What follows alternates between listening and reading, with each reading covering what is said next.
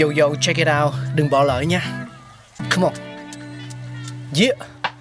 Thankful we got con người sáng tạo mà sống dồi dào tình tuổi trời sao vương cao là tích tắp phát minh đầy ắp xây đắp tương lai có một không hai nhưng liệu có ai còn nhớ dùng Xin được gửi lòng biết ơn vô hạn đến những con người không ngừng sáng tạo, mang đến những phát minh mới thay đổi cuộc sống.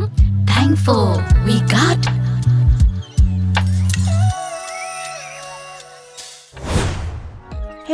Hello, xin chào mừng tất cả quý vị và các bạn đang quay trở lại với Thankful We Got Và ngày hôm nay chúng ta hãy cùng nhau tìm hiểu nguồn gốc của một phương pháp điều trị của Đông Y Đó chính là châm cứu Châm cứu bắt nguồn từ cách đây khoảng 25.000 năm trên mảnh đất của vùng châu thổ sông Hoàng Hà. Các nhà khảo cổ đã tìm thấy những kim châm đầu tiên bằng đá trong một số di chỉ. Đến thời đại đồ đồng, người ta làm ra các cây kim bằng đồng gọi là đồng châm. Đến thời Xuân Thu Chiến Quốc, trước công nguyên, con người đã biết dùng sắt để tạo ra các cây kim bằng sắt nhỏ rất là tinh xảo. Thời kỳ này xuất hiện bộ sách y học đầu tiên có ghi chép về châm cứu là bộ Nội Kinh hay còn gọi là bộ Hoàng đế Nội Kinh, bao gồm hai quyển Tố Vân và Linh Khu, tổng kết tất cả tinh hoa y học từ nguyên khai.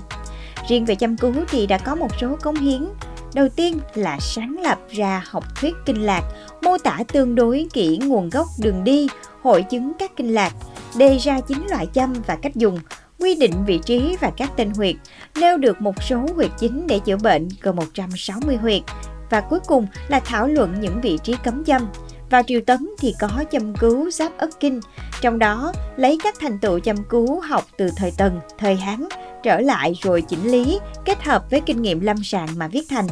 Đầy đường thì có thiên kim yếu phương và thiên kim dực phương, trong đó bàn rất tỉ mỉ về phép châm cứu, về khổng huyệt và châm kỵ. Triều Tống thì có đồng nhân du huyệt châm cứu đồ kinh, kèm theo có hai bản ghi chú kinh huyệt đồng nhân, đó là thời kỳ rất thịnh của học châm cứu trên lịch sử. Trải qua bề dày lịch sử thì châm cứu học ngày nay đã phát triển và hoàn thiện về lý luận. Trong những năm gần đây, rất nhiều nước phương pháp chữa bệnh bằng cách tác động lệ huyệt nằm trên cơ thể con người và động vật đã nhận được một sự quan tâm đặc biệt về việc tìm hiểu cơ chế tác dụng của nó trên cơ sở khoa học và đang gây nên những tranh luận vô cùng sôi nổi. Qua các công trình nghiên cứu trên lâm sàng và thực nghiệm, thật khó mà nói một cách chính xác khoa học về cơ chế, tác dụng của phương pháp chữa bệnh bằng châm cứu. Có rất nhiều giả thuyết về cơ chế tác dụng của châm cứu được bàn đến.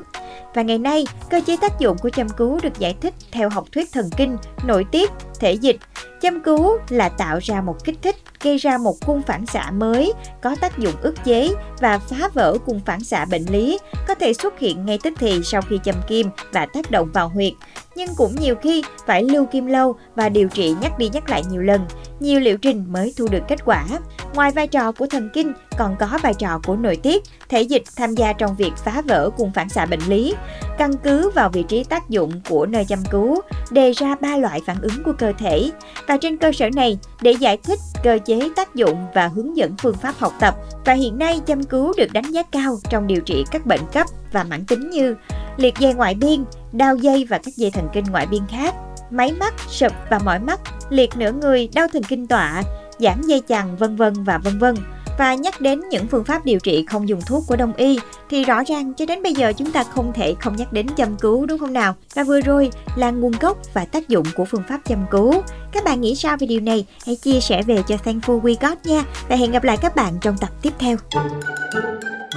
Các bạn đang nghe radio